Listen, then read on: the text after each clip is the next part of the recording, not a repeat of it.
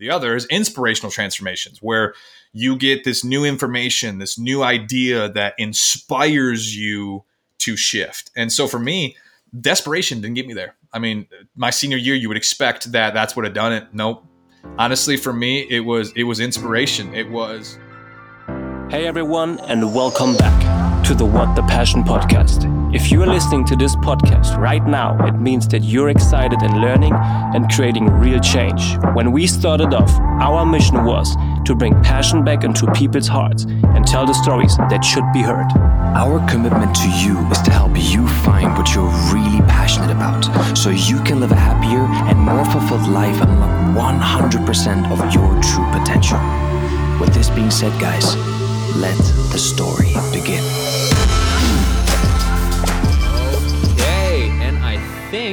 We are live. Hey, and welcome everyone to another episode of the What the Passion podcast, your favorite new podcast for believers, achievers, and visionaries from all around the globe. In today's episode, I'm unfortunately going to be completely alone in this one because Felix is right now traveling and building his business. So this episode is dedicated from my side, Tim. Um, and I actually have a very special guest in our episode today, my good friend David Roden who um, we know each other now for I think like three, four years already, and he has such an inspiring story. So I just thought for myself, hey, I need to bring this guy on our podcast because he literally went from being over 130 kilograms, I think over 200 pounds overweight to transforming his entire life within a couple of years and now pacing the footsteps of the generations to come to show them really what it really means to have a strong and powerful mind. So, this is going to be a very juicy episode. I'm really looking forward to it. But before we jump into today's episode, like we do on every single episode, make sure to hit the subscribe button. I don't know where it is. I think up there, somewhere down here. Make sure to hit the subscribe button and become a What the Passion listener. And even better, become part of our What the Passion family on Instagram, Twitter, and hopefully soon YouTube because we want to bring this thing audio visual. Furthermore, before we continue, we want to give every single one of you listeners the chance to participate in a 50 euro Amazon gift card giveaway. And every month, the four best and most honest reviews will have the chance to win a 50 euro Amazon gift card to their name. At the end of each month, the best reviews and comments will get a shout out in one of our monthly throwback episodes where we're just going to go over the best clips, the best moments of the month. So tune in and enjoy the ride. David, we always like to start our episodes with a nice quote. So this is the one for you. I am no longer cursed by poverty because I took possession of my own mind. And that mind has yielded me every material thing I want and much more that I need. But this power of mind is a universal one, available to the humblest and to the greatest. Andrew Carnegie. So let this quote sink in for a moment, everyone, while I will now finally introduce you to my man David, because I think you, looking at you right now, you need some good introduction. Because if people would know you a couple of years back and looking at you now, they wouldn't believe who they're looking at. Okay, so David by the day, by the uh, age he was 19 years old, he was more than 400 pounds, more than 200 and 220 kilograms, something like that. Pre-diabetic, suicidal teenager with dangerously high blood pressure, who drank 15 to 20 diet cokes, bro. I gotta ask you on that one later. 15 to 20 diet cokes and eat a Costco-sized bag of Reese peanut butter candies for every European every day. His entire life changed the moment he discovered the power of his own mind. Jumping forward in time, he's now at the point in his life where he recently attended his first bodybuilding show, lost more than 200 pounds, more than 100 plus kilograms, and released his first book around his incredible transformation journey, and is teaching dozens and dozens of people around the entire world how to achieve the same results through his personal transformation program. Meet legend, serial entrepreneur, and for everyone personally, my one of my biggest inspiration when it comes to personal transformation, David Roden. How are you doing, my man? I am phenomenal. I'm so ah. I'm just so grateful to be here. This is really this is gonna be fun. I'm I'm looking forward for this next hour, this, whatever this, this goes for. Man, this is going to be fun big times. And honestly, thank you so much for taking your time because I know you're very busy right now. I know lockdown is happening, but we're going to get later to your businesses and what you're doing currently. But I thank you so much for taking the time out of your busy day. Um, so, my man, honestly, honestly right now. I know that introduction took a little bit of time, but looking at your story so far, I am I am baffled. Honestly, when I met you a couple of years ago and you told me about your transformational story, I would not believe my ears. I was like, wow, this guy is such an inspiration for so many people out there. But right now, for all of the new listeners on this podcast, we want you to get a little bit of context. So, David, why don't you take a little bit of time and go through your story and share with the audience who you are and where you're coming from?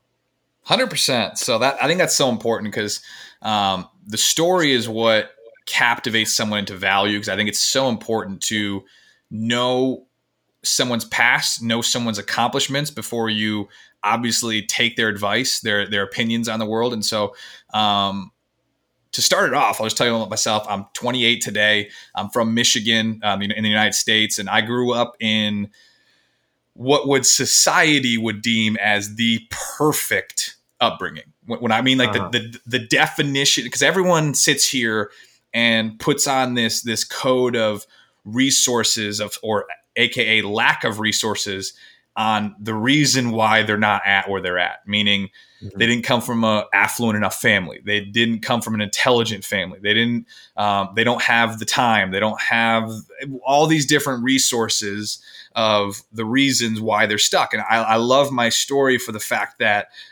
I literally had it all. And what I mean by I had it all, um, it's crazy. I, I, grew up in a in a family where me at 410 pounds, my dad is an interventional cardiologist. So he's he's a heart doctor, wow. and we're talking. I mean, he makes six hundred thousand dollars a year as a heart doctor, and I was in this position. My my mom's a, was a stay at home mom, but before that, she was a nurse, and I grew up in a very successful, supportive family. Like literally, mm-hmm. even on the family dynamic side of things, for the most part, I never my parents never argued. I was in this position where when I was a kid, my dad used to put me like I was like probably 8, 10, 12 years old. My what, like my dad was sh- like say shaving, he'd put me on the the bathroom sh- uh, sink and he'd say, "Hey David, look at yourself. Look, look look at yourself in the mirror and say, I love you." And that's the dynamic wow. of a support system I had. Mm-hmm. Now, what's interesting is um, with all those resources, with all of that support, you would think I would be set up for the perfect life.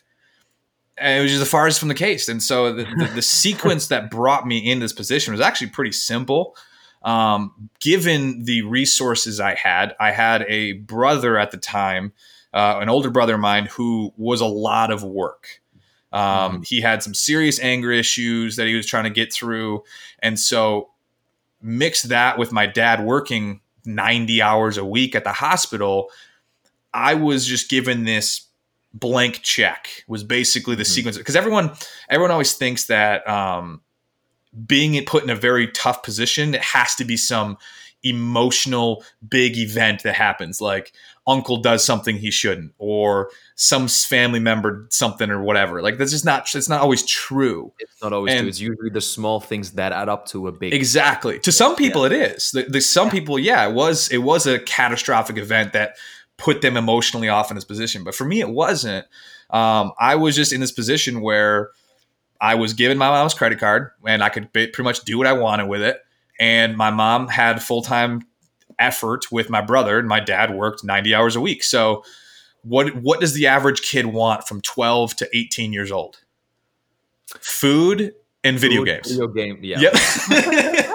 food video games.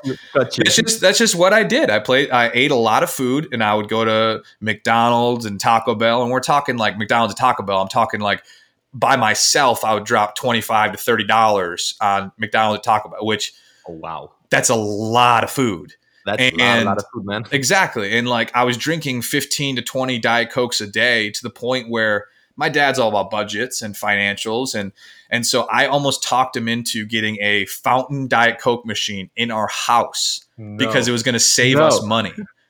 Like straight oh, up. I was like I showed dad I was like, "Hey dad, if we do this and we get a fountain Diet Coke machine, we're going to save money."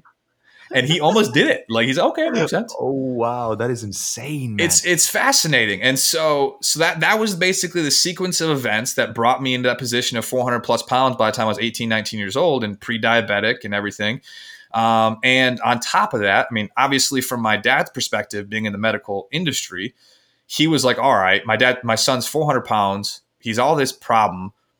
What's medically wrong with him? What what is the medical issue?" And so we dove down that rabbit hole, and I had some brain scans done. I had all that kind of stuff done, and when I was like 16, I had a CAT scan done and I had a cyst, this little tumor looking thing on my pituitary mm-hmm. gland in the brain. Mm-hmm. And I had my endocrinologist tell me, you know, what, David, these may be just the cards you were dealt. Maybe his quote, I will never forget this quote. He said to me, We may be able to put you in the Sahara Desert for a year and you may not lose weight.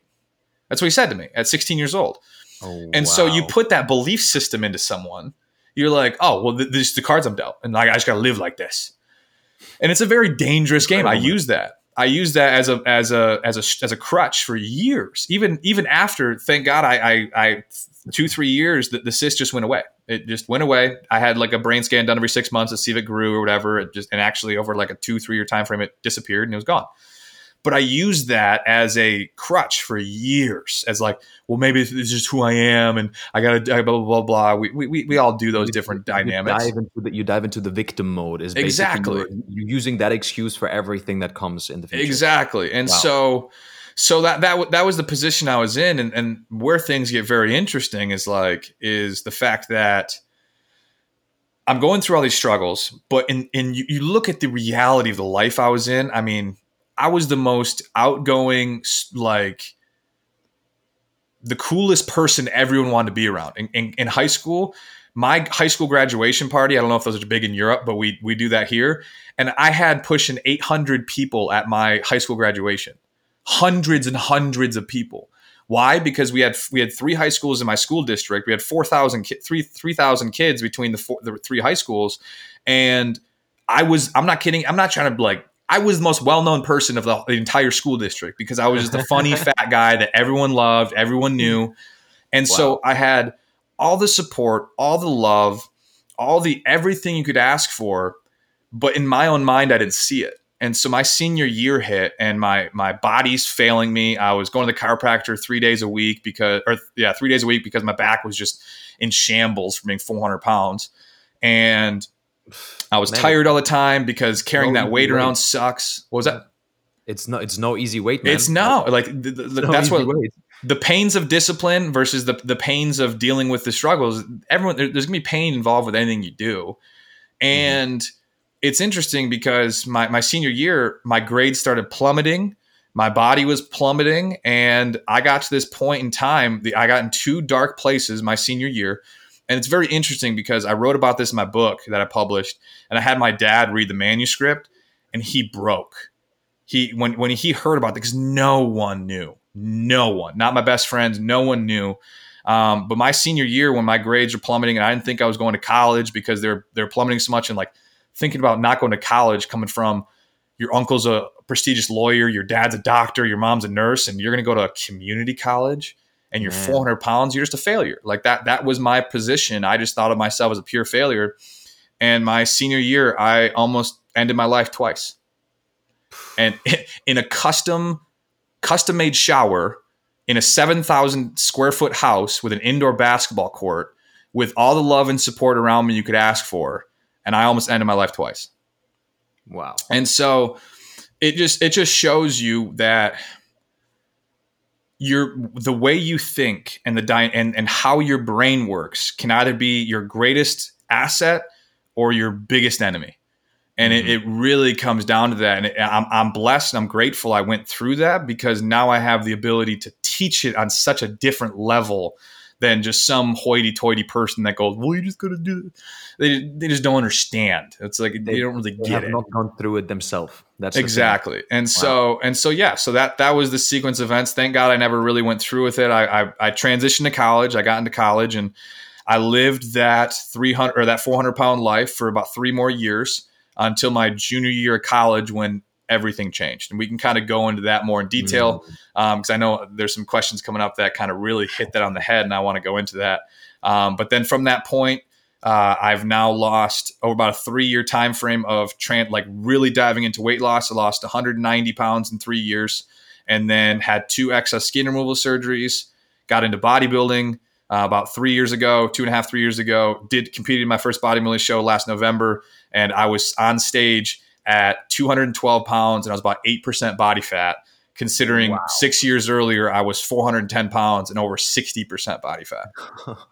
Bro, that is insane. And honestly, yep. I have my deepest, deepest respect for you. Deepest Thank respect. you. How, how old are you right now? I'm 28. I turn 29 next month. So it's been already a couple of years mm-hmm. when you're on the success track, and it's been already a couple of years where you're actively working on your on yourself. Like honestly, for all the listeners, I really hope that you're going to see this video as well because looking at the David right now, you would not imagine what he just said to be true. You would not imagine it, but I think I think we're actually going to try to uh, upload a picture before after picture of your yes. Instagram as well, if, if you allow us, so 100%. people can really see the transformation that you've been going through. Um, but honestly, my man, I have my biggest and deepest admiration and respect for you, what you have been going through, because I understand that you know having a loving family and having everything materialistically that you could possibly ask for is not the answer for a happy life. Nope, definitely not. And it's definitely not the answer for you know a well-lived life with purpose and fulfillment if you are if your life expectancy at the age of 18 has probably dropped to 35 exactly 40? yeah but 35 or 40 wow so but I, I wonder right now i wonder right now one thing what was the tipping point for you what was mm-hmm. the point because a lot of people I, I have been going through like a transformation myself too of course not not even close to what you have gone through but for me it was an internal motivator and self-talk of being okay man either you change now or you're a failure. I was beating myself up, you know? Mm-hmm. So my question to you is that change, that big stepping tipping point, did it occur through an external motivator or through an inner changement of thoughts and mm, behavior? What, yes. what was it for you? So this is where um, I was just talking about you earlier about, about this. Uh, I believe that they're basically everyone makes change for one of two reasons desperation, meaning you're at this point where you, you, look at yourself in the mirror and you're like, "What is this guy?" And you're like, "I'm just mm. desperate for change." Or you're you're a chain cigarette smoker and you get the first diagnosis of cancer, and it's like, "You need to stop smoking. You're gonna die." It's these mm-hmm. desperational moments where you're like, you associate more pain in the moment than change, so you force yourself to change. That mm-hmm. that that's desperational transformation.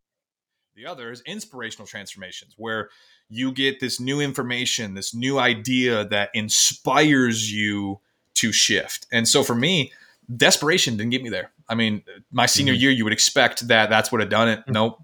Honestly, for wow. me, it was it was inspiration. It uh, one of your guests, Mr. Luke Hessler, was a part of that transformation for me, part of that inspiration because I hit my junior year of college, and I was in this transition phase. Um, I ironically, at 410 pounds, I was in college for pre med, and I would I had my EMT license and all this kind of stuff, and uh, pretty pretty much for all the European listeners out there, we have no idea what you just talked about, but continue talking.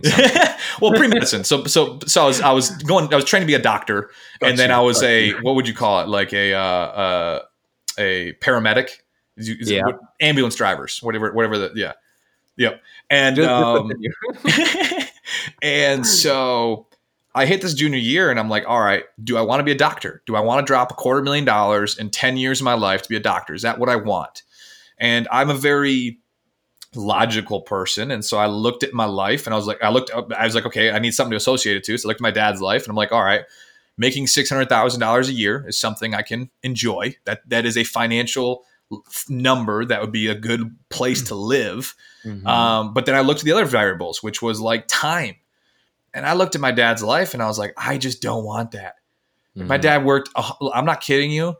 When, when he's in this peak of his interventional cardiology, he would work 100 hours a week. Mm-hmm. I mean, I'm not we, through the weekends and then all the next week, 100 hours in a week in the hospital. Like Man. people people whine about 40 hour work weeks. My dad's doing double that in the hospital, saving lives and it's just it, and so I looked at that and I was like, that time I just I, I wanted more balance than that. And mm-hmm. so I decided medicine wasn't for me. And so um I was in this transition period and I, I got connected maybe, to maybe a quick point that I want to add to that because Yes. I think that's, that's super super important for all of the for all of the young listeners out there, people that are just getting into college, that maybe just getting out of college, people that are just starting head starting in their career. One question for all of you listeners out there: What do you value more, time or money? because this is because over the last couple of years i've been teaching a lot of people around the world financial uh, financial intelligence as well like how to think about money and how what to value more time or money and the question that always comes up with people that are really successful in their job and successful investment fund operators or doctors or lawyers that literally work 80 to 100 hours per week my question to all of you guys is honestly with all of that money out there do you really have time to enjoy it on the things that matter? And if the question is no, then think for yourself twice about it. You know what I mean? Um, Exactly. course, respect to everyone out there that follows their passion because this is what it's all about. But at a certain point, there are smarter ways of leveraging your skill sets for still enjoying the time that you're still given on this planet. You know, Exactly. It's it's breaking down why do you want this? It's like it's for example, it's like if someone I explain this to people when it comes to making a decision on a career path, you have to look at as many variables as possible. And so like for example, if you are a very family oriented person and, and like relationships is your is your main bit there are some things within say medicine that people are unaware of until they've been through it. Like for example the the white coat syndrome which at least in america what happens is if you become a doctor or a lawyer um, especially doctors is as soon as you become a, a doctor you're looked at differently in your family. Ooh he's the Mhm. doctor Mhm. ooh, doctor. And you have this whole different crutch. I'm the same person I was before this MD, guys.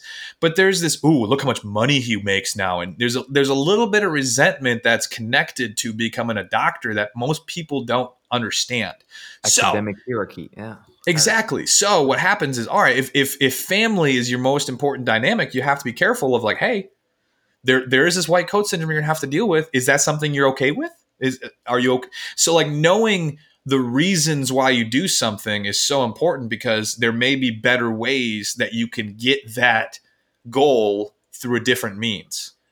And, so that's and that's where yeah. spending more time with your family, your future Exactly. kids, grandkids, because you don't want to listen to your kids telling you, you know, when you get older and you have grandkids already, yeah, dad was never there. He was Mm-hmm. always working. You know, we had a lonely childhood. You don't want to hear that as a dad, you know? So, I mean, I get that entrepreneurs have to work very, very, very, very hard and very long to achieve a goal.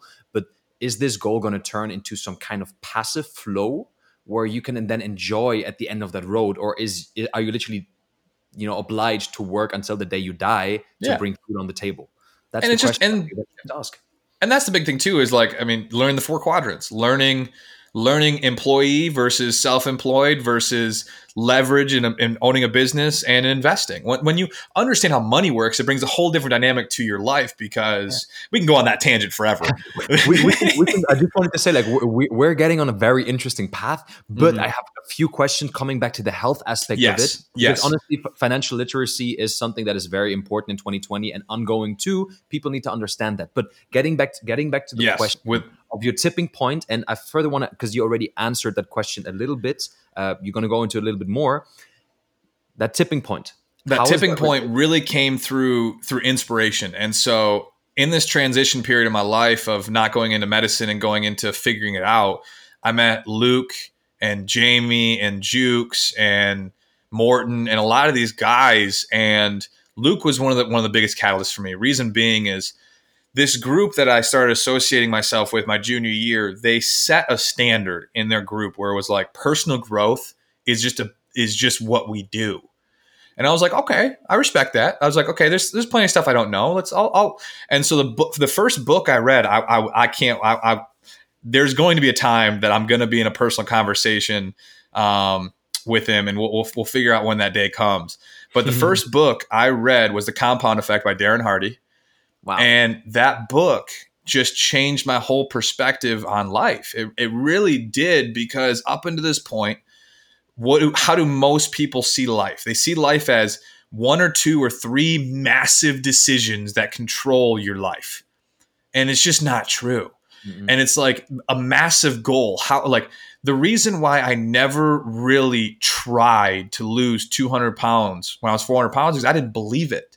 it was I'm just like this is so far out of possibility for me that I'm like it's not possible. And so why would I even try? But then that book just breaks down the, the, the simplicity and the truth behind life, which is if you want to lose 200 pounds, all you have to do lose, is lose two pounds a week for 100 weeks, and you lose 200 pounds. And I was like, oh, well, that seems pretty doable. and so that was honestly my start, which was like, okay, I'm just going to focus on two pounds a week. That's it. I just doubled down on two pounds a week. And I was like, okay, I'm 410. Let me get to 408. Boom, hit it. Sweet, celebrate. 408 to 406. Boom, hit, celebrate, do it again. 406 to 404. And I literally put my head down, focusing on two pounds a week until about 50 pounds. And I stepped on the scale at 50 pounds down, and that was the switch. Mm. And it was like, ah. this is real. And I'm there's so much information I don't know on how to live the best life I can. It's I'm just gonna be It's I'm just gonna be a lifelong student. And wow. I'm so excited to figure out the things that I don't know and I just dove in deep. I, I was I, I was reading a book a week. I was listening to as many seminars as I could. I was adding as many dynamics as I could. I was going to Tony Robbins events. I just dove in at 50 pounds down, um, where that's really that switch happened. It's like I'm going to change every piece of my life I don't that I don't agree with, which is like physical, mental, spiritual, relationships, community, money. I'm going to change and and actively make my life as effective and better as I can. And that was really the the catalyst that brought about the change. And I mean, I've gotten huge into neurolinguistic associations, how the brain works, how mm-hmm. uh, I mean, I, I, can go into de- the depths of it all, and that's how the sustainability came from it. Yeah, uh, was really understanding how your brain works and hacking your brain in better terms. Um, mm-hmm. and so that that's what made it really the the dynamic for me question that is quite interesting tapping into that right now because obviously it always breaks down because you always say there's there's those three three big decisions that you have to take. Yeah that's not true but for you it was one thing that i think for you made the difference. Self-confidence. Mm-hmm. i think you gained self-confidence confidence through understanding that it was possible. Mm-hmm. and i think this is one of the biggest problems. I kind of want to ask you your your your opinion on that because right now, looking at the world, looking at countries like continents like America, looking at some parts of Europe, looking of other parts in the world where fast food has become the new norm where it's about how fast can I get from point A to point B, what with eating, with sleeping, that, that, that, that, that, that at a certain point, America has such a large, I don't even know the exact number. Maybe you can help me out there. The obesity rate in America is increasing. Oh, it's like 50%.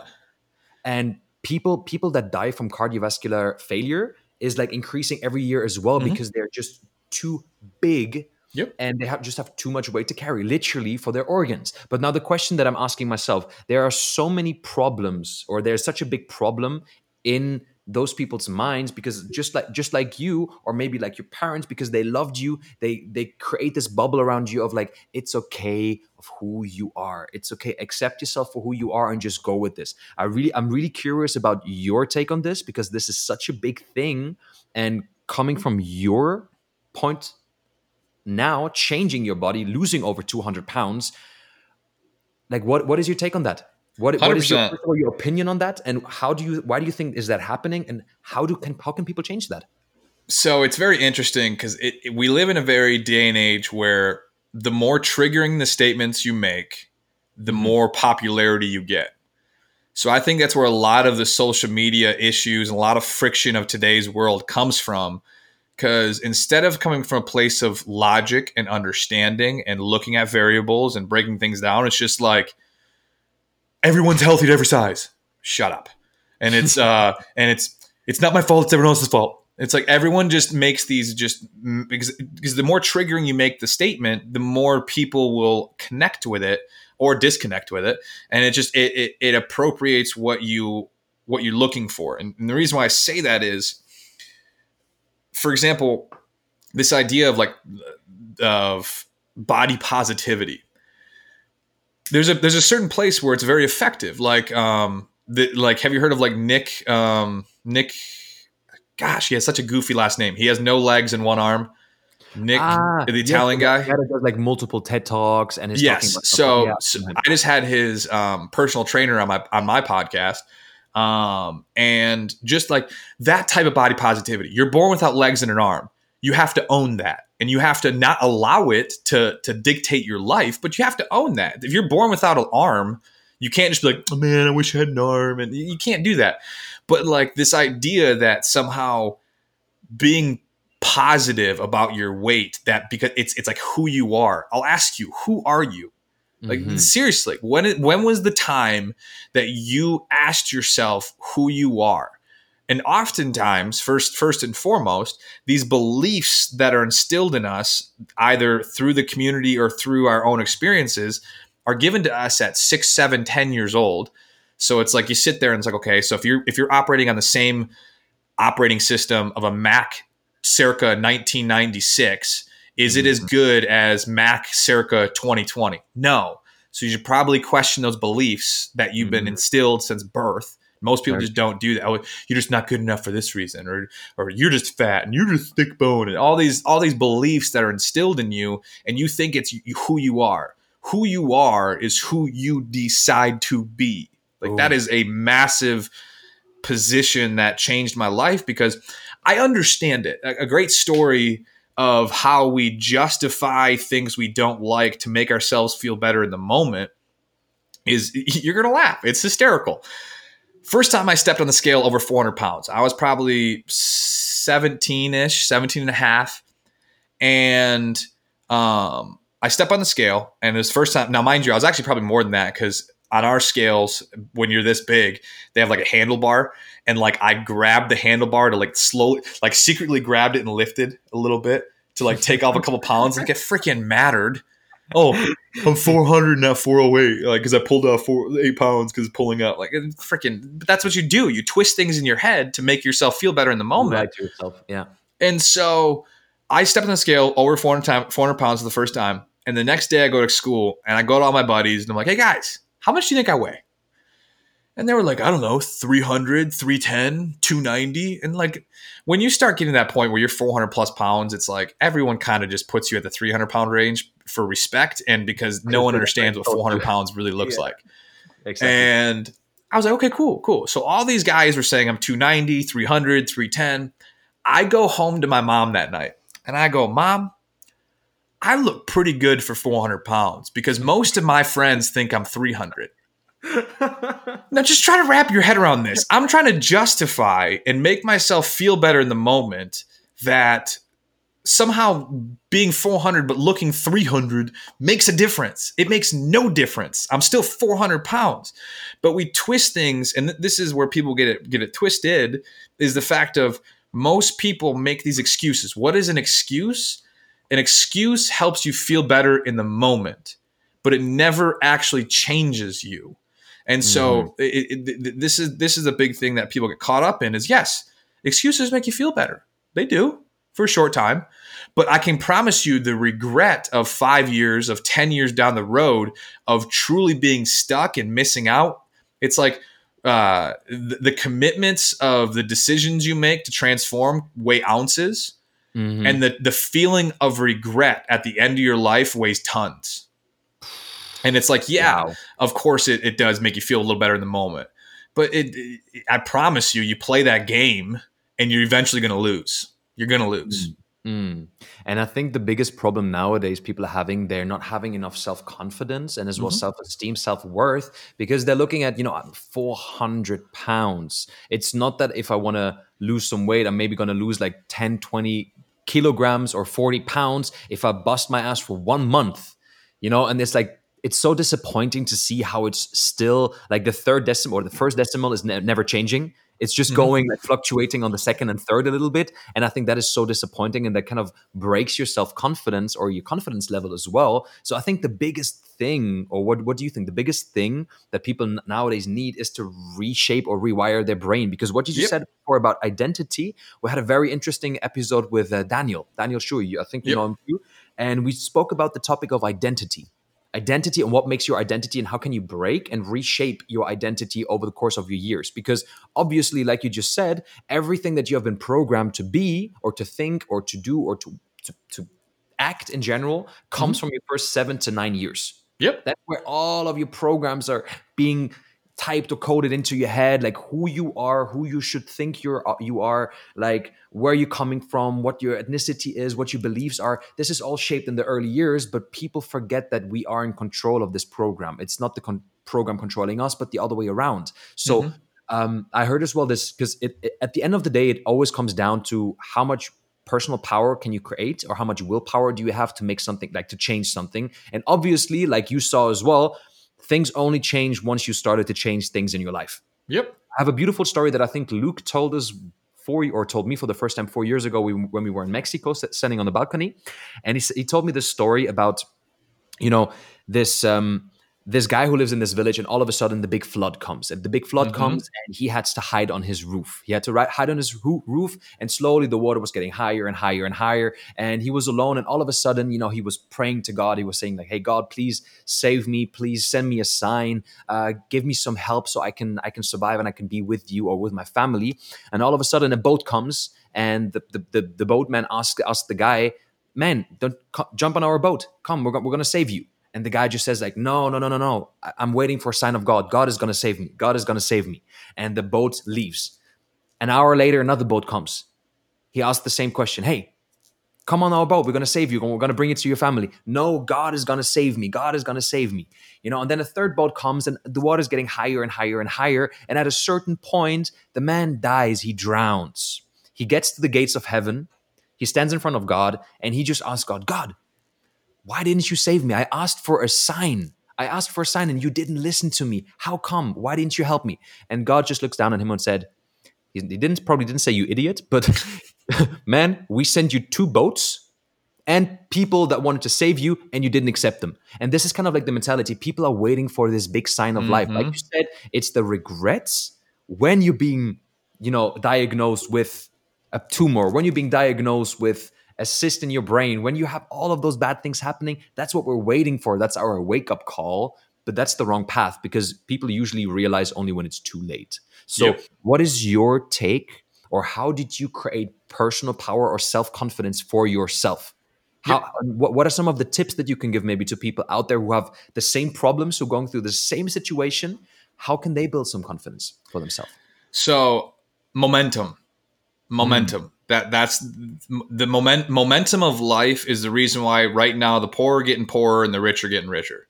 Mm-hmm. Is because momentum is what destroys everything. And the negative momentum cycle of life and the positive momentum cycle in life. It's crazy how um, that's why the first year of a change is so tough because you're on this negative slide and you mm-hmm. think that overnight you're just going to stop this negative slide. No, you got to stop it and then you slowly build momentum on the other way. And so um, it, it is a game, and that's where it's like the the way I like to help with people on how to achieve massive success in anywhere, uh, whether it's weight loss or whatever you're trying to do, is I call it the sweet spot.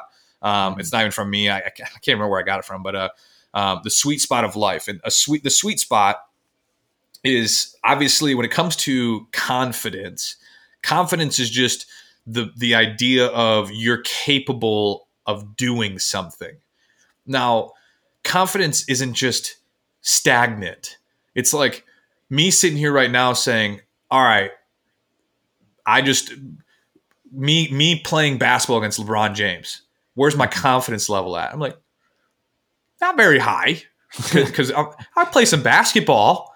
But could I, could I beat LeBron James? I'm gonna be very I'm not going to be very confident with that one because it's not my lane and it's not something I do. But like when it comes to say weight loss, when it comes to say transforming your mind, I've been at this game for seven, six and a half, seven years. I've built such momentum. And what is momentum but hitting a goal over and over and over and over and over again? And it's just your belief into doing something. And so, how do you go about gaining belief? Mm-hmm. Is you gain momentum. And how do you gain momentum? Is just set a sweet spot goal, which is a goal that is big enough that excites you, but small enough that you truly believe you can hit. Mm. And going back to my story, my when I was 200 pounds overweight, when I was 410 pounds, what was my sweet spot? What was a goal that excited me that I actually believed I could hit? It was two pounds. Anybody can lose 10 pounds. That's not a very confident goal, Mhm. but it was a goal that I could believe in. And that's where I started. And all of a sudden I'm like, oh, I'll lose two pounds. And like that was the point where like I built momentum in hitting a goal over and over and over again. That when I got to that 50 pound mark, I had built that momentum high enough that now it's like that was the point where I was like, I'm going for 50, I'm losing 200. But I literally focused on two pounds a week because that was a sweet spot goal for me to the point where when I got to that momentum, when when when all of a sudden the confidence went through the roof because I I built enough into my favor, that was like I went from my goals being two pounds a week to all of a sudden I'm losing 200 pounds. And then when I lost when I lost almost 200 pounds, then I was like, I'm gonna do a bodybuilding show. But thinking of me at 410 pounds saying I'm gonna go to a bodybuilding show at 410, you're out of your freaking mind. I w- I couldn't Yeah. believe that. And I think this is one of the biggest problems that if you go through Instagram, YouTube, you see all of these beautiful ads, those beautiful um, fitness gurus that already have like the eight pack and they're like massively ripped. And they're like, if you're overweight and want to get a body like I do, join my fitness course and within eight weeks, I'll show you how to do that. It's like, man, we're living such a wrong idea. Of 100%. expectations and this Yep. is why most people like why do you think why do you think after christmas the time between christmas and new year's on, in, in, europe at least there if you go on the television or youtube there are loads because gyms know what's happening on the 1st of january there are loads of advertisements. New Year's uh, resolutions, oh, new Year's resolutions get in your perfect shape, blah blah blah blah blah. I mean, I- went to the gym. I, I'm I'm not going to the gym anymore because I train outdoors calisthenics. But like I used to mm-hmm. go for the gym for at least five years too, and every single year it was exactly the same. On the first of January, you had like 200 new subscriptions to your local gym. It's Yep. packed, overfilled. You have to stand in line to use the dumbbells, and then all of a sudden on the 15th you have half of the people. On the 22nd you have maybe a third, and by February you're back at your old routine. And I think this is the biggest problem that is happening at the moment. Motivation, and this is what I once read too, is that motivation usually declines from 100% down to 18% motivation because it's very short in less than 52 hours. Mhm. It doesn't even take three days for your motivation level to be go from here down there if you don't set small goals. And I think this is wow, this is a big, big nugget from your side. Mhm. Yeah, and that, that's the and that's the whole thing with me too. Is like when I go into like my book and and everything, I sit here and my so like my book, seventy percent of it, seventy five is on the mind and how your beliefs work and how to build momentum and all of that. Twenty to twenty five percent is actually on nutrition and working out. Like, because again, it's like success in anything. I don't care, and it's it's it's tough because it's being able to convey a message in multiple dynamics to get someone to understand. Like I get so annoyed by when people just arbitrarily make the statement of what's your why? What's mm-hmm. your why, man? What's your why? And you get mm-hmm. these people that just make this what's your why, man? And they just let's hold hands, talk about your why. And it's like I understand where they're coming from, which is like understanding your beliefs and how your mind works is a is a is more powerful than the, the skills needed to do something. But you got to be able to convey it in different messages. So I was like, what is your why? Another Mhm. way to state that is how will your life be better when you hit your goal? And how will you have less pain with hitting your goal? And like that that's another dynamic I always go into is like, okay, so pain and pleasure, at the end of the day, humans are doing things for one of two reasons. The acquiring of pleasure or the deterrent of pain. That's it. Mhm. And and, and if if something if you associate more pain with something than pleasure, you're not going to do it. of course, That's not. it. Of course, And not. so because that, that's just that's just your your small limbic brain going, well, if there's no pleasure involved and it's all pain, why would I do it? And so so you sit here and it's okay, so you want a goal. You have whatever your goal is. And this is knowing the dynamics of things. It's like so for example, when I started going into significance of weight loss, I started to really think about how my life was going to be better when I achieve this goal in as many ways as possible. Some of them are very petty. Like I'm not going to say all of them are altruistic. Like where some of them altruistic, where it's when I started losing weight, I noticed how all my friends and family started losing weight just because I was losing weight and all that Mm-hmm. positive in, momentum from it. Yes, obviously that was one of the big dynamics. But guess what? Your boy loves very fit, attractive girls. And I sat here and thought about is a 400 pound guy going to get a very fit, attractive girl? Probably not. And so that was a part of my my understanding. It was a part of my motivation was understanding when I get to this goal what I can how my life is pleasurably going to be better. And so knowing how many ways your life will be better and how many of your ways will be less painful will motivate you and get you to understand why that happens the way it does. Because yeah, because mm-hmm. otherwise, and and motivation I, mean, is, is is like bathing. It's like you need to do it every day, or you start to smell. Like what, that's where dream boards come into play. That's where all these things, the associations involved, come into play. I think um, I don't know if you guys have that in the United States, but here here in Europe or at least in Germany, I know know that for myself. If anyone else out there in Europe has that too, let me know. But on New Year's Eve, you have like those little crackers, you know, those little firecrackers that you just throw on the oh, floor. Yeah, oh yeah, yeah, yeah, yeah. Yep. You know, it's like it's snap like, pops or whatever. Like, as a child, you always got like a pack of them and you were throwing them at each other yep. on the ground. It made like this quick, and then it was yep. gone. This is for me. This is for me motivation.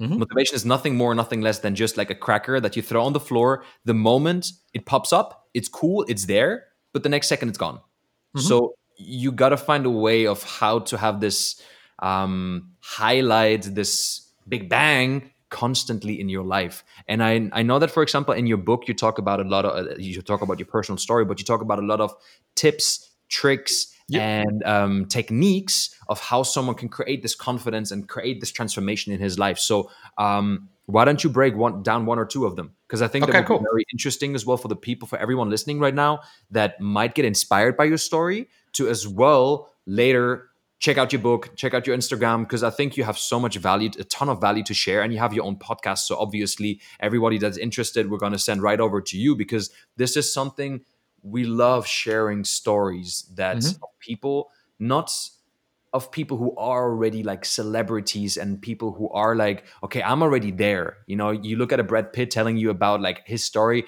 it's like okay man but you have you've you're already there like you're already on that path what i love i love sharing stories and sharing conversations with people who are still on the path mm-hmm. who have not achieved massive things because th- those are the things were the most relatable like the most relatable things to us yep there's so, that disconnect. There's that lag period. I, I completely agree. Where it's like when when I'm listening to some super high celebrities for myself, I'm listening to them, but I'm like, yeah, okay, but I guess you were quite privileged in the way that you were raised, and you start putting on a pedestal. Hundred percent.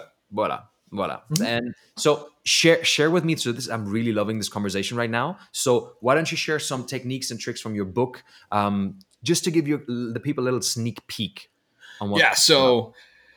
So a couple things that I'll go into. Um, number one, at the end of the day, this this is a lot of Tony stuff, but I, I, the biggest thing for me is I talk about my book. I talk about like I'm not sitting here as some like pseudo expert that all this stuff is mine. I, it's just mm-hmm. what you do is you learn from successful people who have been in the position you are at. You implement what they say and do. Why? Because they have results. That mm-hmm. it's not theory. We, we live in a very day and age where the- loud theorists are becoming more and more listened to than quieter resultists, which is like, mm. it's like, oh, well, yeah, just, we can go on a whole tangent by itself, but like that, that's like, six, at the end of the day, when you're taking advice, you have to listen to people who have what you want and have been where you're at, period. Mm-hmm. Like at, at, the end of the day, g- grandma can be an incredible person you get advice for relationships because she's been in a marriage for 70 years. Great when she tells you you should go to college because financially it's a smart move, and she's never made more than sixty thousand dollars a year in her life, you gotta be you gotta you gotta take that into account. Um, and so so I got really big into personal growth, and Tony's been one of my favorites to listen to. And so the the, the dynamic and the sequence that I will go through here, um, obviously comes from him, comes from him, but even him, he gets it from plenty of other people too. Um, when you're not getting what you want, it comes down to two things either you're in a poor emotional state, your state management is is poor, mm-hmm. or you have a belief system that is holding you back. Mm-hmm. That's it. On the emotional side of things, on state management, which makes up a large percentage of success, is keeping yourself in state where it's like, yeah, you get into state for two and a half days of motivation for weight loss, and then that state management's gone because you don't understand how you did it. And so understanding state management has been one of the most important things in my life. State management comes down to three things. It's called the triad, where mm-hmm. state management comes from your physiology, as in how you use your body, your mm-hmm. focus, which is the the inner questions and dialogue you have in your brain 85% plus of all dialogue you ever say never leaves your head and then finally your language the words you use because words have definitions and definitions decide what the brain does. Mm-hmm. And so first and foremost physiology. Everyone thinks that physiology is a one-way street. So like your emotional state you sit here and you're like all right if i don't care if you're from america europe africa asia if i were to ask you what a depressed person looked like what do they look like like define some of the physiological traits. What are they doing with their body? Are they are they slumped over or are they high chested deep breathing? They're, they're slumped over. Are they looking up or are they looking down? They're looking down. are they breathing deep or are they breathing shallow? Shallow. are they opening their body really big or are they closing themselves off? They're closing down and they love sleeping a lot. Exactly. And so everyone thinks physiologically your emotional state is only like your emotions control your physiology but your physiology controls your emotions the same way. You can force your body to do things and it brings a whole different dynamic. Anyone listening to this right now if you've been listening to this podcast for a while you're probably slumping a little bit. You, you're attentive but your, your shoulders are slumped. You're probably leaning over. I just want you to sit up high high chest roll your shoulders back deep belly breath tell me you don't feel more energetic just from doing that. You do because because the it right physiology it really does it, it really does affect it. So you get into you understanding how your body how your mind influences yourself. So your physiology. So what does that mean? You should work out and do something physically active every morning. Every morning because it gets your day set for movement. I don't care if it's it could be just jumping on a, on a on a small trampoline in your bedroom for five minutes just to get yourself physiologically at a higher state. Or maybe it's you set a move maybe you have an emotional trick. I don't care what it is. Push-ups sit-ups air squats it doesn't matter. It's getting your it's doing a f- high intensity physiological event that heightens your emotional state and getting yourself into a a productive manner okay? That's mm. number one. Number two influencer is language and a lot of people have this one ex- extremely twisted i'll tell you my story of how how does someone that grew up in such a blessed background almost kill himself twice. Why? Because I was asking myself awful questions. And you know what those questions consisted of? Why am I not good enough? Why am I such a failure? Hmm. Now, what is that going to do? Your brain is just a big old supercomputer. It's not it's not for you, it's not against you. It just does what you ask of it. And so if you ask it a dumb question, it's going to give you a dumb answer. It doesn't know. And so you ask yourself, why am I such a failure? Brain's going to go, well, I was in slow reading classes until fifth grade. Uh, well, your, your, your friend John called you an idiot in third grade. Well, well, and it's just going to give you past experiences and events that, that validity to whatever you ask of it. And mm-hmm. so if you want to eh, raise your emotional state, if you want to stay in a more productive manner, the questions you ask yourself will dictate the focus of the brain. I mean, you get into the reticular activating system of the brain. You what you ask of it, your brain's going to attract and what's going to follow. Like this isn't like I'm not even getting into the spiritualness of it all. It's just th- this is how the brain works. Mm-hmm. And so, Little- how little can I be as effective? Little was sorry that? To interrupt, sorry to interrupt. Yeah, 100%. little fun fact. Little fun fact to the last thing you said is that um, it's proven through studies that 80% of your thoughts are actually negative and 95% of them are repetitive. So this is like Yep. breaking the pattern. We already went through that with like Daniel. It was super interesting. Um, but yeah, sorry, continue. 100%. And so and so like you get to this point it's like okay, so you get from a, a big danger, you should be very very restrictive on your why questions because why questions often lead to negative responses. How and what questions are capable of getting you on a, on a productive focus. So it's like, how can I be as productive as I can today? What can I do to help me lose weight today? What can I do to how like that those these these questions, these shift in your in your focus, well then it's crazy. You start going, how can I live a healthier life? And then, whoa, I didn't notice this new gym just opened up. holy crap, David Roden just popped across my Instagram. Because now your brain is focusing on what you ask of it. And then finally is language, the language you use on a day to day basis. And I'm going to sound old because I say it the, I, the way I say it, which is young people, especially, have this. We, we live in this very triggering world where it, it, it everything has to be so grandiose. It's not, I'm dealing with a little struggle. It's, I am in a massive problem or it's not that I struggle with eating, it's I'm addicted to food. These words have meaning in the brain. So if you say you're addicted to this, it brings a whole different emotional connection to it. A great example, part of my story, even even with my weight loss, um, I was down like 140 pounds. I was I was at my first Tony Robbins event um, and one of my one of my mentors at the time, we were we were talking about our stories, everything like that. And I had brought up the statement that one of the things I used to say was I was addicted to food. That was part of my story. I would say I used to be addicted to food.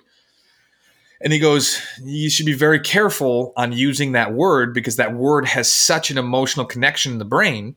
And I was like, You're right. So I changed it to infatuated. I was infatuated with food. I loved food. Mm-hmm. I I'm not kidding you. Over the next month of changing my story from addicted to infatuated, my desire for celebration meals dropped by twenty percent, just for the word change. Just for the word change. Obviously, it's it's subconscious. It's a subconscious yeah. change that is happening, which you cannot really realize. But at a certain point, you look back and you're like, "Oh wow!" If I look at my last month, wow. Yeah, I, you're like, "Oh wow, this is massive."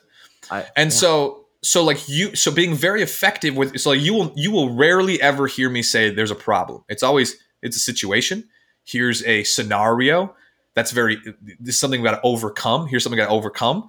But i you will rarely ever hear me say problem or depressed or these work because there's such they get thrown around so easily and so quickly and you wonder why people are so stuck. Is because it's it's not i'm a little frustrated right now. I'm a little annoyed. It's i'm pissed. Mm-hmm. And it's like it, you people don't understand the the emotional connection because your brain has a definition to these words. And so whether you like it or not, you are making a more emotional connection than it has to be there. Mm-hmm. And so go back to the basics. Um, physiology, first place to start. So getting in an active habitual motion of how you use your body on a day-to-day basis whether that's like priming for example um, is a big tony robbins thing um, whatever you want to do to physiologically like you i roll my shoulders but i check myself every 15 minutes i'm like okay roll my shoulders back deep breath, breath. I do it all the time. Like I like yeah. now it's now it's the point where it's where it's literally I've done it for so long that it's just become like a second nature to me.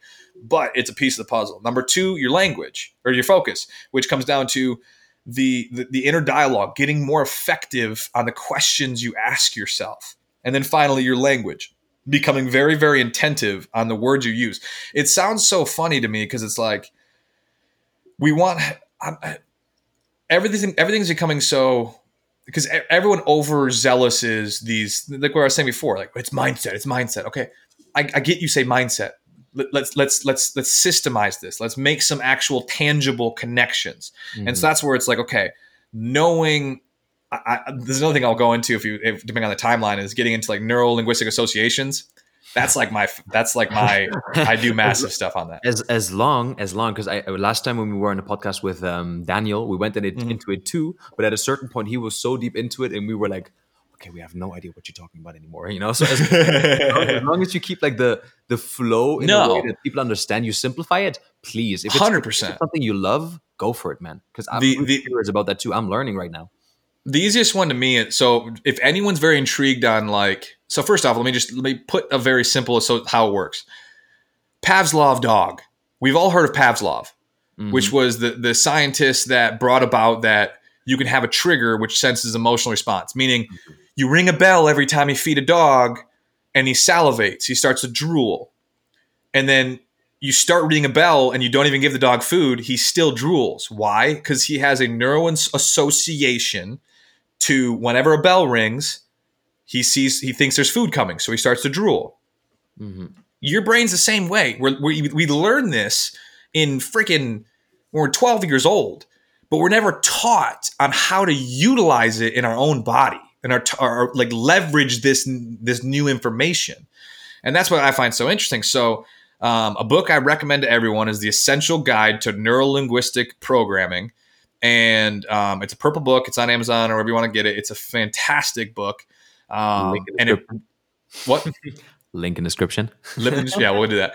Um, and because it, it really breaks down this whole phenomenon of how the brain associates different things. And so, one of the things that I've done over the last four years of really getting into neurolinguistic associations is I have a physio- physiological trigger where every single day for months, I would three to five times a day, I'd get into a strong state. So I'd sit here, deep breath, and I would visualize myself in some of the most euphoric, just relaxive times of my life, like being at my family's beach house, hanging with the friends, drinking a beer, being in Mexico with you, and like just all these most euphoric feelings.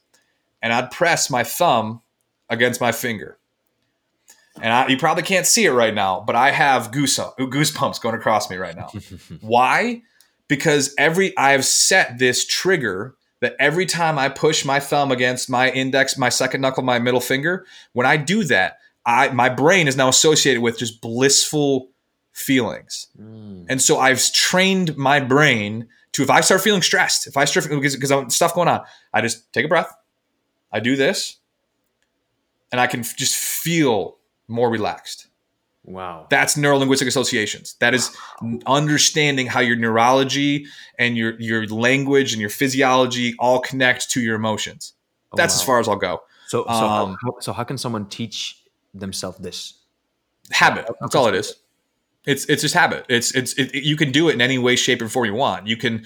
Um, the book goes into detail of a thousand different ways you can do it because it's just understanding the fact that your brain creates neural pathways of emotional and physical triggers to get a response. And instead of being at at cause or sorry, at effect of life, which is like everything is just triggering you for the sake of triggering you and you have no control over it, you become at cause. You start creating these triggers where it's like, why is someone scared of a dog?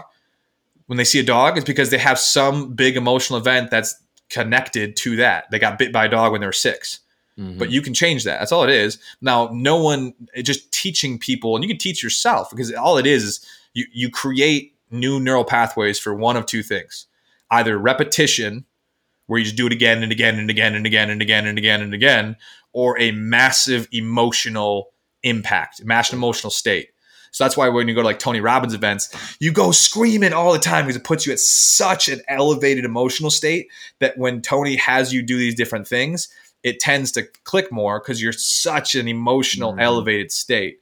So you, for me, when I was doing this one, um, it, it, just came through just repetition. I just did it every day, three to five times a day for months. Wow, I've I've never been to a Tony Robbins event, but I always imagine because there is literally there is so much momentum with an event like mm-hmm. that. It's literally like a massive party, like the biggest party you could possibly imagine. This is a Tony L. Robbins event live, and I'm very. It looks like a cult, 100. percent It does. I'll admit it because everybody straight up looks like everybody. Everyone's like, why is everyone so happy? And just like, yeah, it does part of the game. Sense. For for external listeners that don't even know him, it's like what kind of a cult is this you know mm-hmm. but the point that i was trying to make is that the interesting thing is and this is why i'm so amazed by what you're teaching over here is that no matter if you're watching like back to the, the topic of motivation mm-hmm. motivation mm-hmm. doesn't stay long like you pay $5000 for a tony robbins event you fly out to freaking florida or wherever he's holding it and mm-hmm. then you after those seven days $5000 less in your bank account you're getting home and what now you're back in your old environment you're back in your yep. old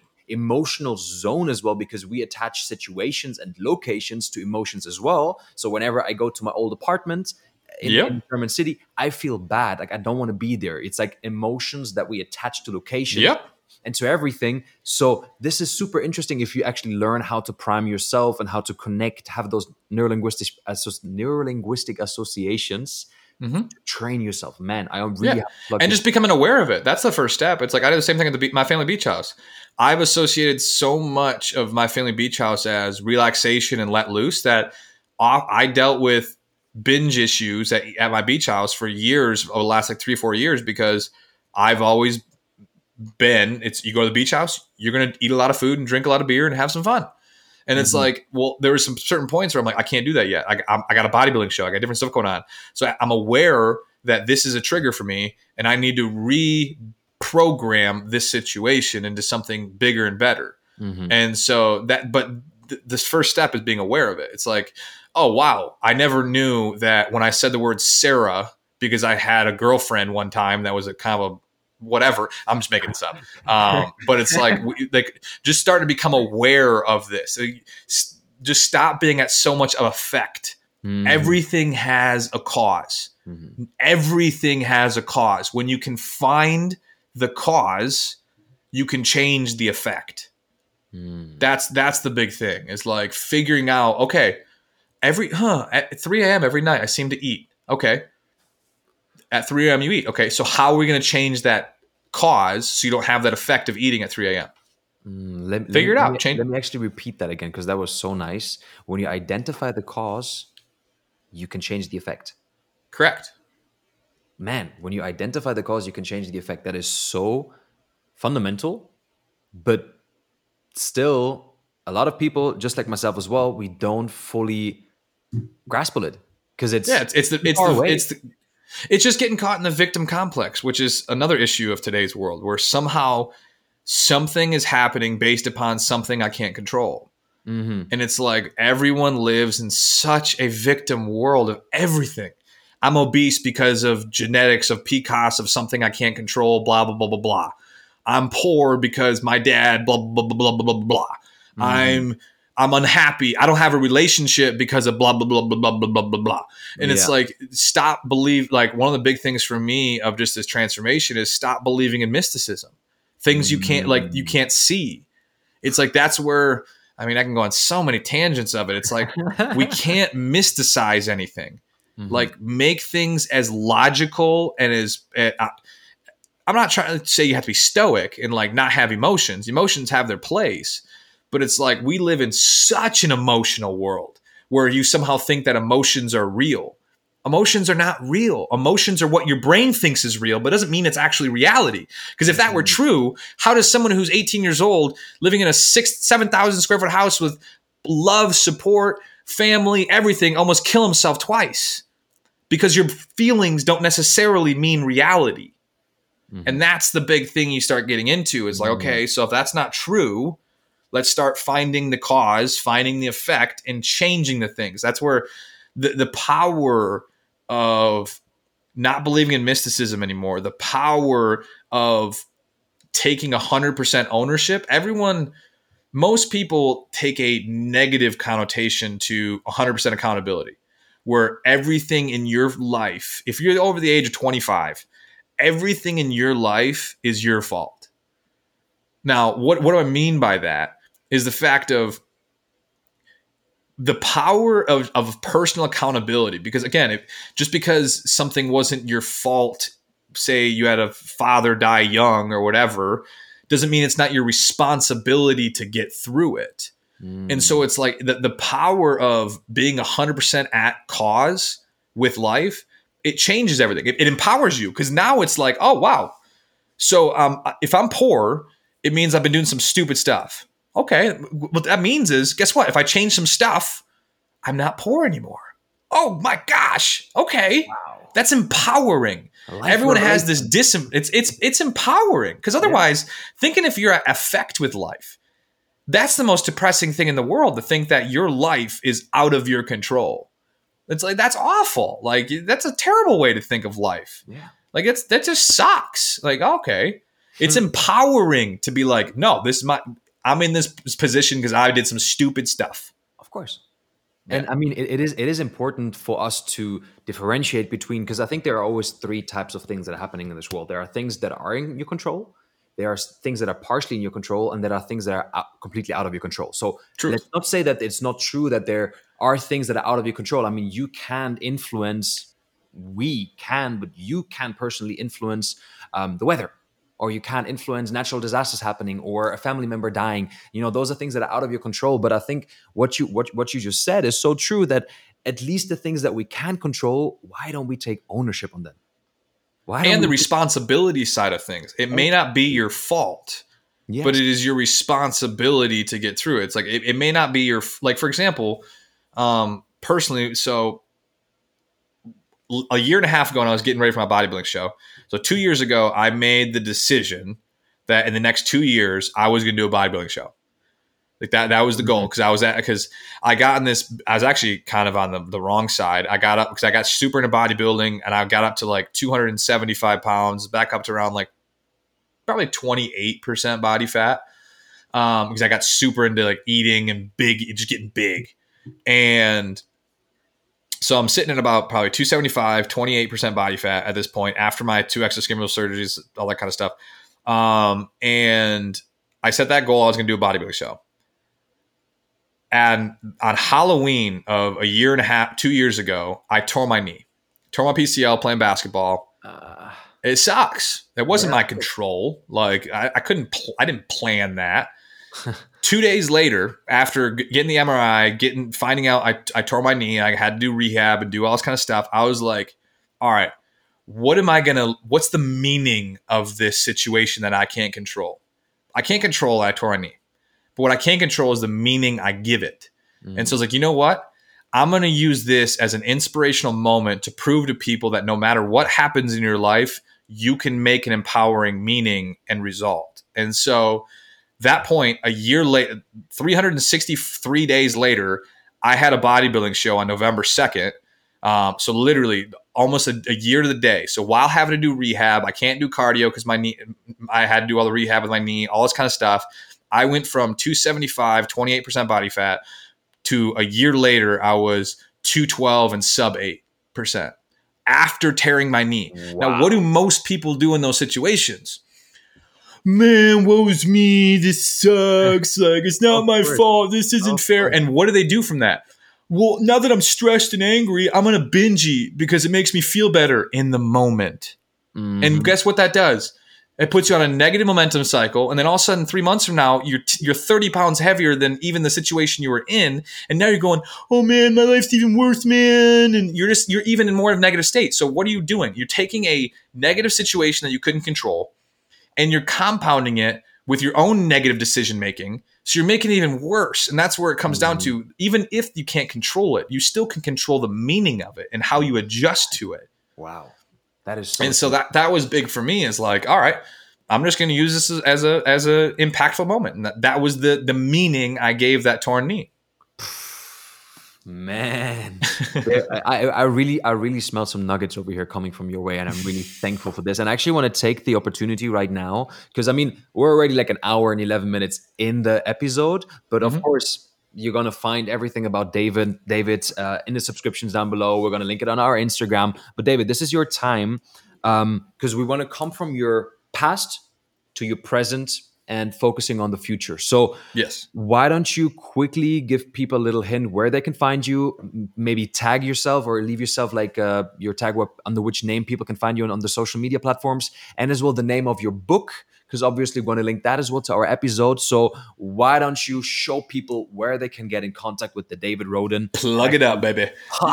Yeah so um so all my social medias are fit so at fit f-i-t underscore d-rock d-r-o-c-k that's my my instagram um everything um I, I remember than- i remember bro you you back in mexico you wanted to be your idol is the rock right yep it was for ah Dwayne Johnson, baby. He's, he's an idol. He still is. I will.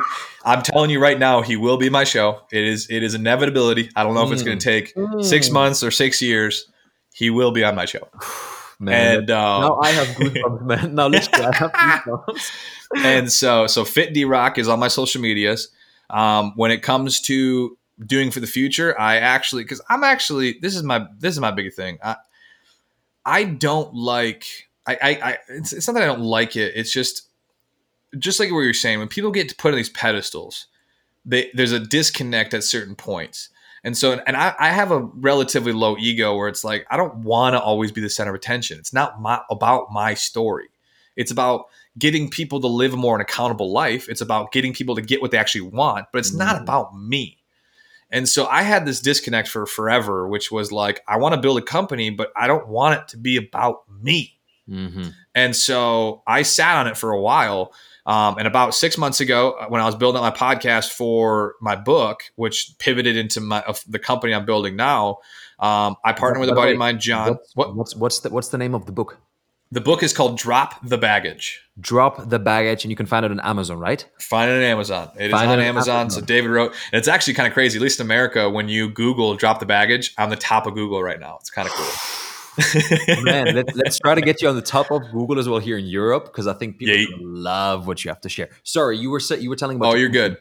Yeah, and so I partnered with a buddy of mine, John Arpino, who also has a phenomenal weight loss story, and he did it very different than me, which is great. Mm. Um, he's lost 270 pounds, which is like 160. Yeah, yeah, massive, massive amount of kilos. Um, and him and I came together. We're both very low. He he had he had surgery, a part of his protocol to lose the weight. I didn't. Um, but again, I don't care this this is the whole thing of like success. Success. There's not one size fits all program to get success. Mm-hmm. I just want to get to results. Mm-hmm. I just want to get someone to go from A to B. That's it. There's a lot of ways to get someone from A to B. Like, but let's just get them to A to B. It's like you can get into nutrition, vegan versus vegetarian versus keto versus there's macro. A there's, there's a, lot of programs that work. I'm not going to sit here and I get so annoyed by these egotistical people that go, if you're not vegan, no, no, no, no, no, no. If you're not vegetarian, no, no, no, no, no. Just shut it. Like, if it works for you, fantastic. But like, you get into these altruistic people that it, somehow, if you go vegan, you're going to live to 180. It's like, sorry, boys and girls, it's not going to happen. so it's like, now we we need to live a healthy and happy life. I agree, and there's a great dynamic to that. But it's like if if you're it's it's like the new one the carnivore diet aka it's keto basically only, um, only meat you eat only meat it's like i get very put off by these altruistic like ideological nutrition plans yeah um yeah but going with it it's like john and i both had this low ego of like we want to build something special for obesity transformations for for teaching people accountability but we don't want to be the center of attention. So we came together to build a company called Accountable Life Group, mm. ALG for short. Um, and it's starting off as a podcast. We're building a community on Discord, helping people live just as, as an accountable life physically and mentally to start. And then as we become the iconic obesity and like emotion transformation company, I want to scale it into all six areas of life. So physical life, mental life, spiritual life, relationship life, community life, and money life as we kind of scale it. So beautiful. Man, that that sounds beautiful. And honestly, I'm I'm definitely gonna check it out.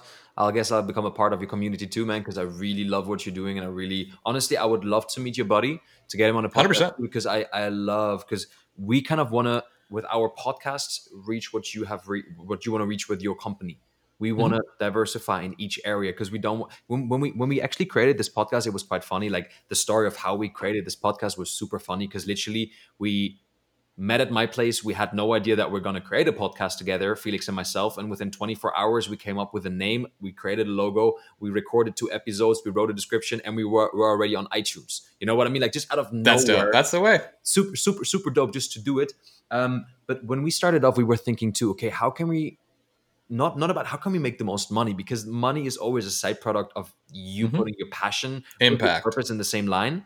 And um, we were thinking about okay but should we then we have to focus on one niche. We have to focus on one niche yeah like what about business entrepreneurship? What about investment? But we don't and know anything about investment. What about health? We don't know enough about it. You know at the end of the day i was like you know what man? We're actually going to focus it on one thing and that one thing is called life Mm-hmm. Because life has so many different facets, and that's a niche, and that's a, and, that, and that's the whole thing too. It's it's it's interesting. Like everyone has their two cents. I mean, you got your you got your like your Russell Brunson that's like hyper focus, a, a super mm-hmm. niche, and play that mm-hmm. game.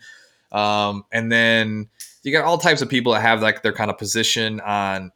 I understand the I understand the validity of hyper focusing a niche because one of the big things it does is that it it controls your competition.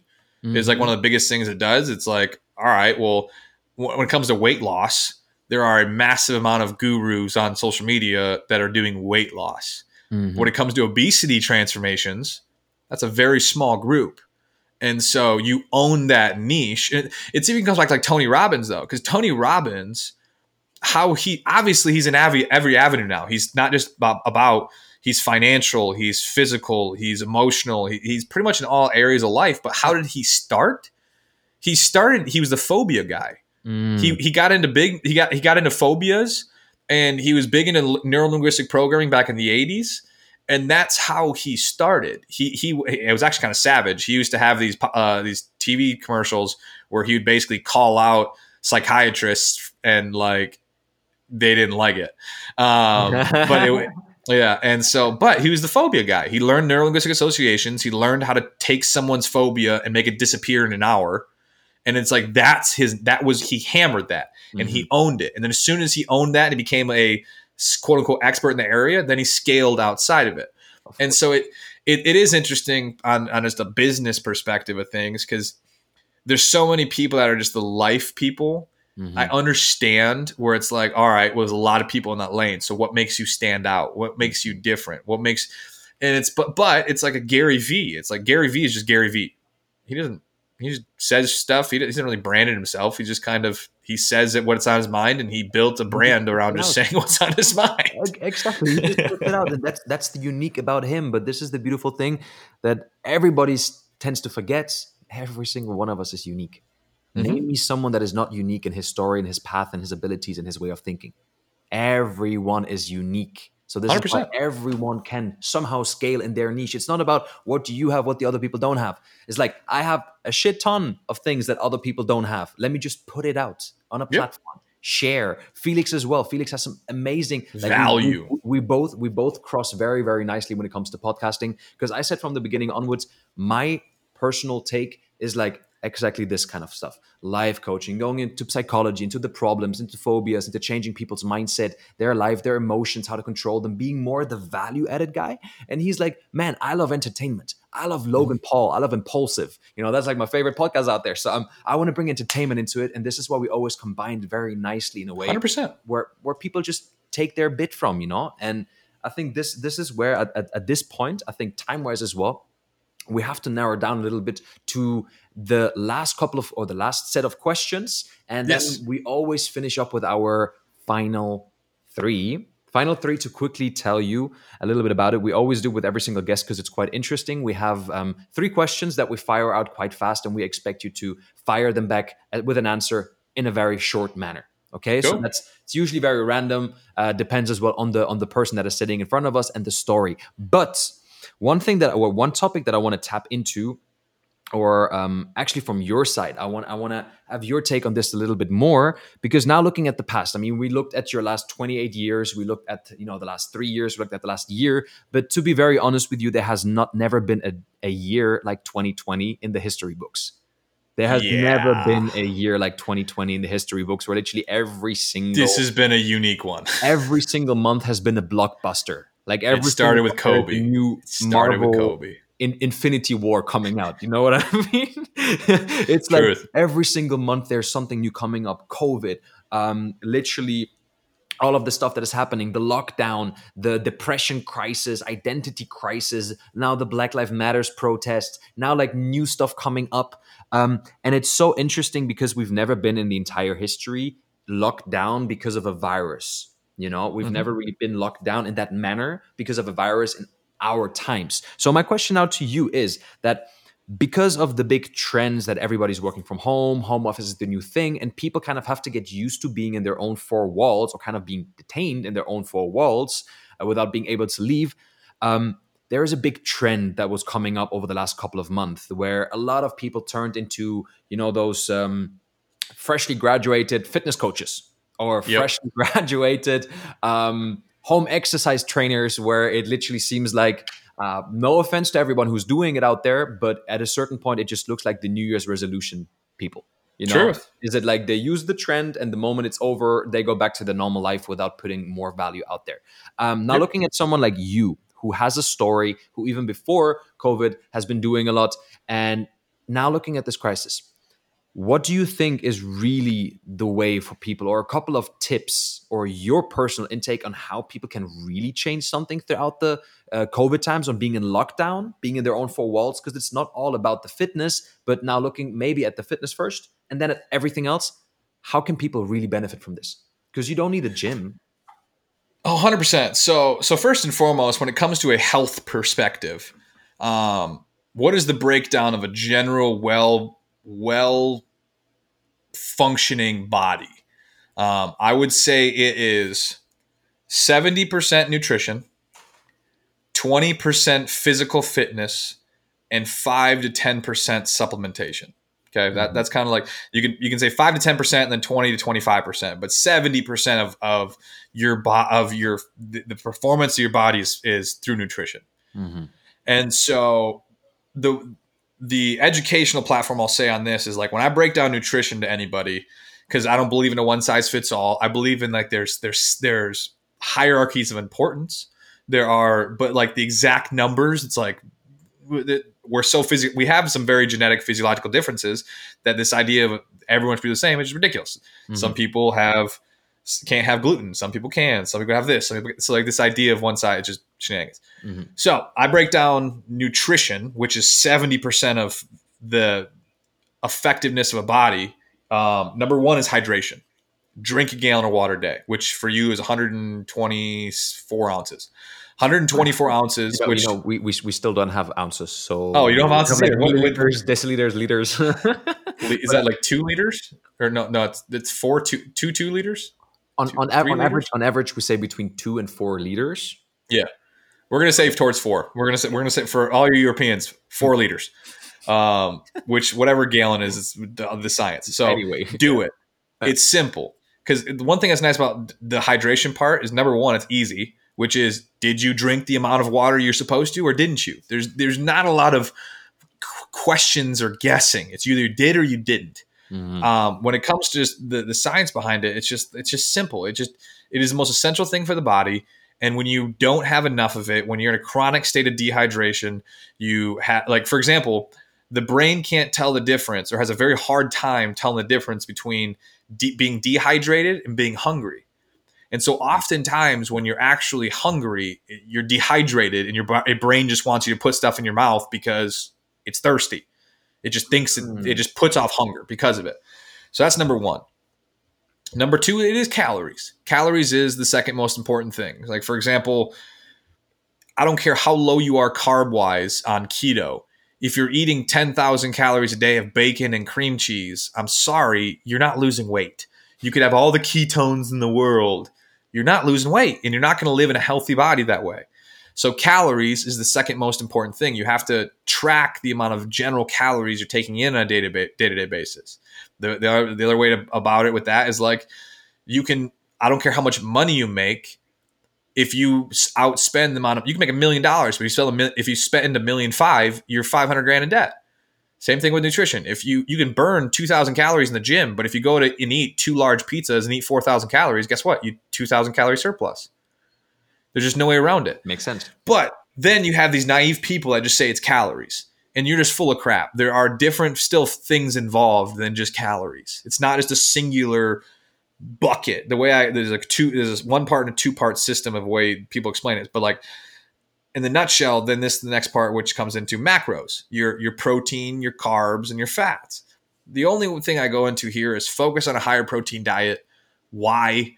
Very simply, you go you go to a movie and you get a large movie popcorn, at least an American movie popcorn. This sucker is big, and we don't even um, have those sizes over here in Europe. What I think what oh, I'm, I'm sure is for you guys like medium. I'm sure, and um, and so like a large popcorn is like 1,200 calories, and wow. it's like carbs and maybe a little bit of fat. I don't know about you, but I could eat that whole bag and still be hungry. Why? Because carbs just move in the body so quickly, metabolize out, and, and you get hungry again. But if you were to eat 1,200 calories in baked chicken, you, you, that's like nine chicken breasts. Try eating nine chicken breasts. You literally f- just like tear apart because it, it, it just it the body the body takes so much time to metabolize it. It makes you feel fuller longer. And contrary to popular belief, I mean, protein is still the most essential avenue of nutrition in the body because everything can be made into carbs for energy, but only protein can be used for a lot of essential things in the body.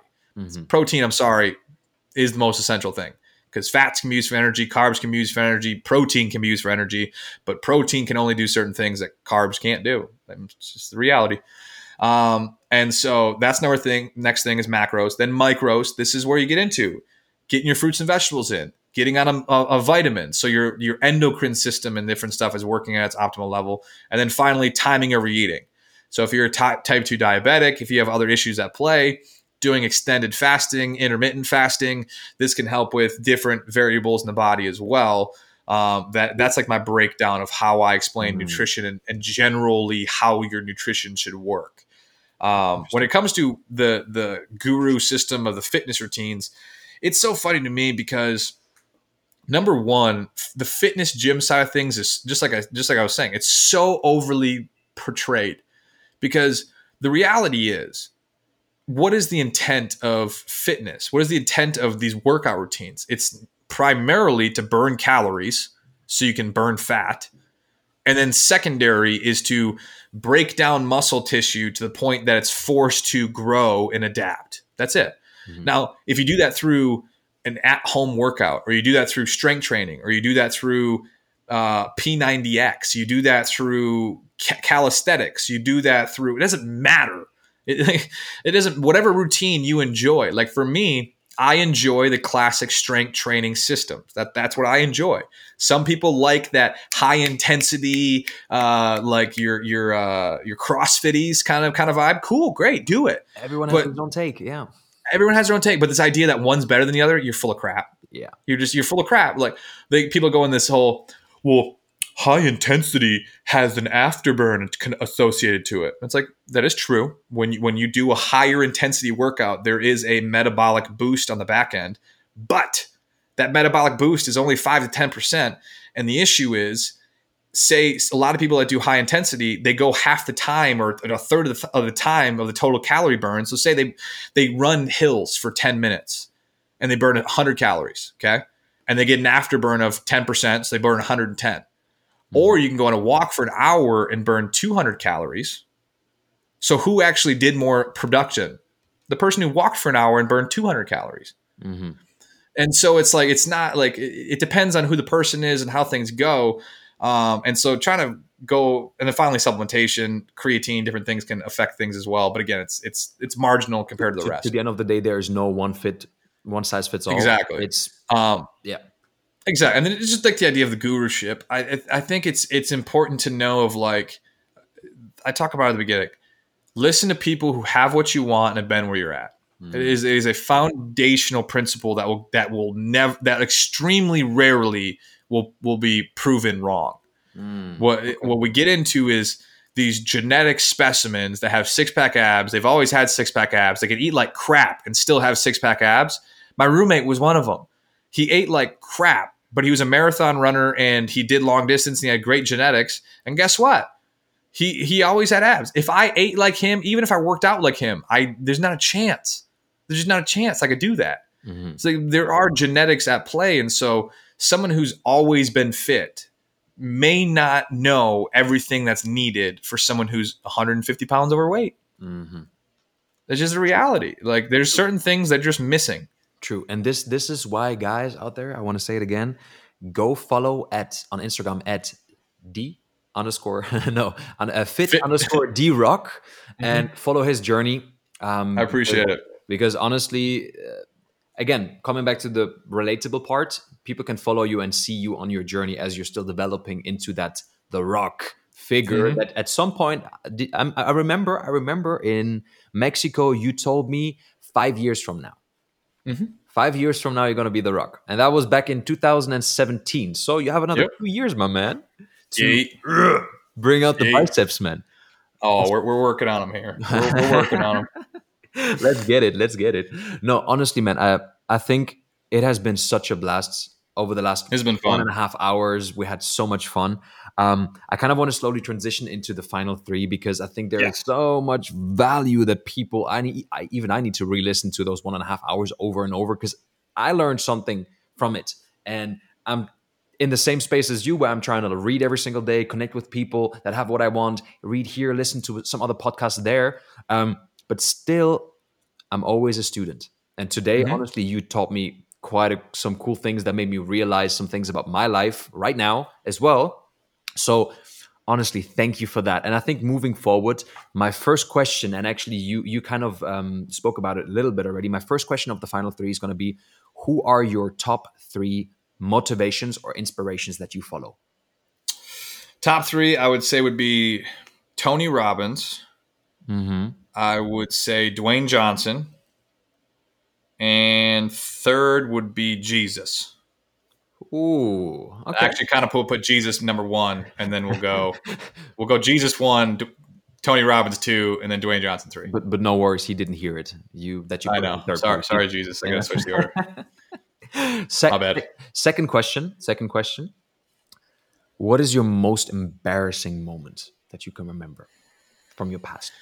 Most embarrassing moment. Because I, I I just recall we had we had Daniel talking about how he wanted to ask a girl out for prom night and kind of like um sneezed and there was some like snore coming on coming on her. You know that was like an embarrassing moment already.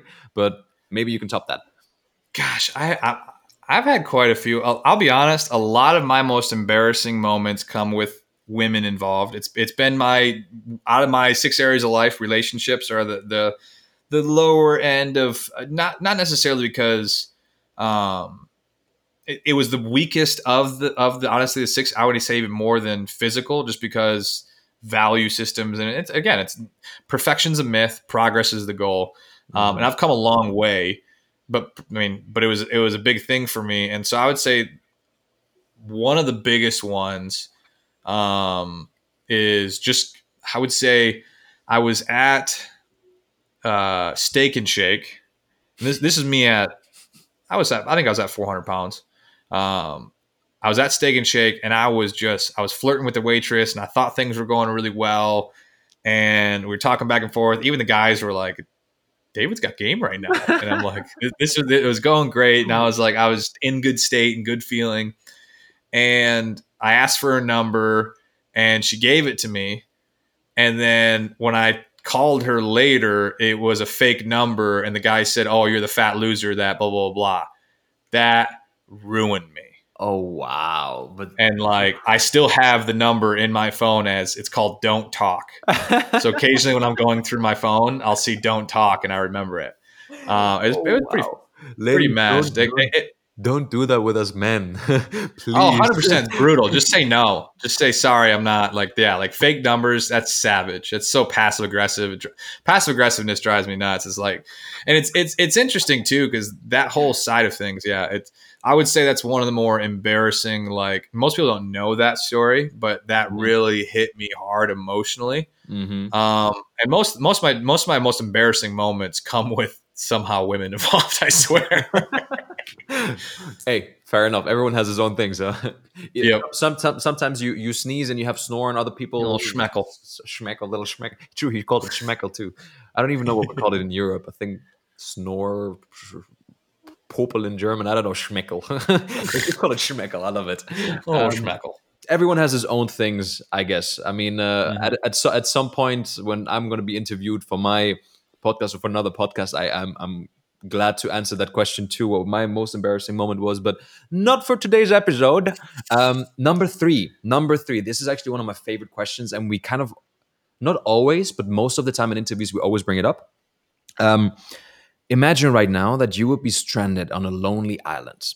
Like you would be dropped right now on a lonely island. There is no connection. There is no electricity because a lot of guys they already said like, yeah, I can bring my phone so I can charge it, bro. You're on a stranded island. There's no electricity. Okay. What would be that one object that you would take with you and why? One thing.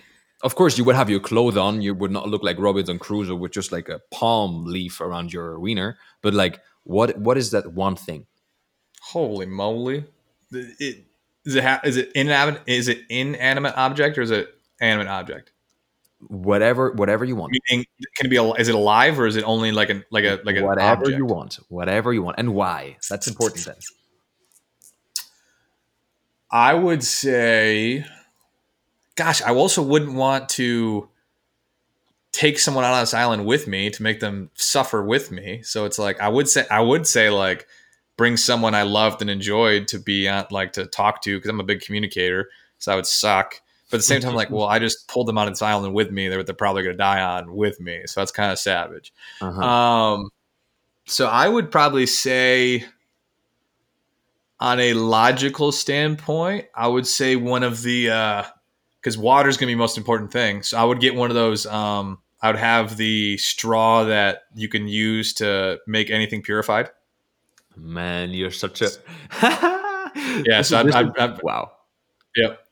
Because I because obviously if you're in the ocean or wherever your water source is, it's probably been contaminated. So I'm I'm gonna have one of those straws. Let, let me tell you, no one has given such a pragmatic pragmatic answer. For everyone, it was like my camera, a knife, uh, the Bible. Luke actually said Bible. Well, I was like, Okay. I, I understand that. I understand that. But with like the moist weather and like the salty water around, I don't know how long that Bible will survive. How it last? Yeah. Yeah, but but honestly, everyone has their own thing. But I think you're the first one that says um, a, a practical a straw, so I can filter water and I can have water coming back to your, you know, sipping out of the ocean like four liters a day. Man, that is That's- very that is that, that'd, be, that'd be where I go. David, honestly, it was such a fun time with you on this on this episode of the What the Passion podcast, and I want to thank you so much for taking the time again because I know you're super busy and you have a lot of projects coming up. Um, obviously, your company company community that you're building, which I would love to be part of as well, which I would love to get to know, and you know all the, the What the Passion listeners, I want them to have a look at it too because honestly, sharing is caring, and it's not about 100. it's not about one thing works the other thing is not as good it's about you know we want to create one universal school of life and 100%. this is all about sharing. So thank you so much for taking the time. You know guys really check out his book because honestly if you like the last one and a half hours first of all make sure that you subscribe to the channel because we're going to bring way more really cool guests on this and it's, it's all about sharing the passion and finding out what drives someone to create a lifestyle worth living. So if you have if you're not a what the passion fa- what what the passion family member it's been a one and a half hours talking right now huh? What the passion family member make sure you subscribe you follow us on instagram on twitter and on youtube. And honestly guys it was a pleasure. And with this being said david any last words from your side? Uh, I'm just grateful to be here. I hope I could uh, impact some people on some tangible, bite-sized um, information that can actually make some good benefit in their future. So I'm looking forward to the future of this. Man, super cool. Thank you so much. And we always end the episode with a typical peace out, guys. You can give it a peace out too. Peace out. Peace out. Peace out, brother.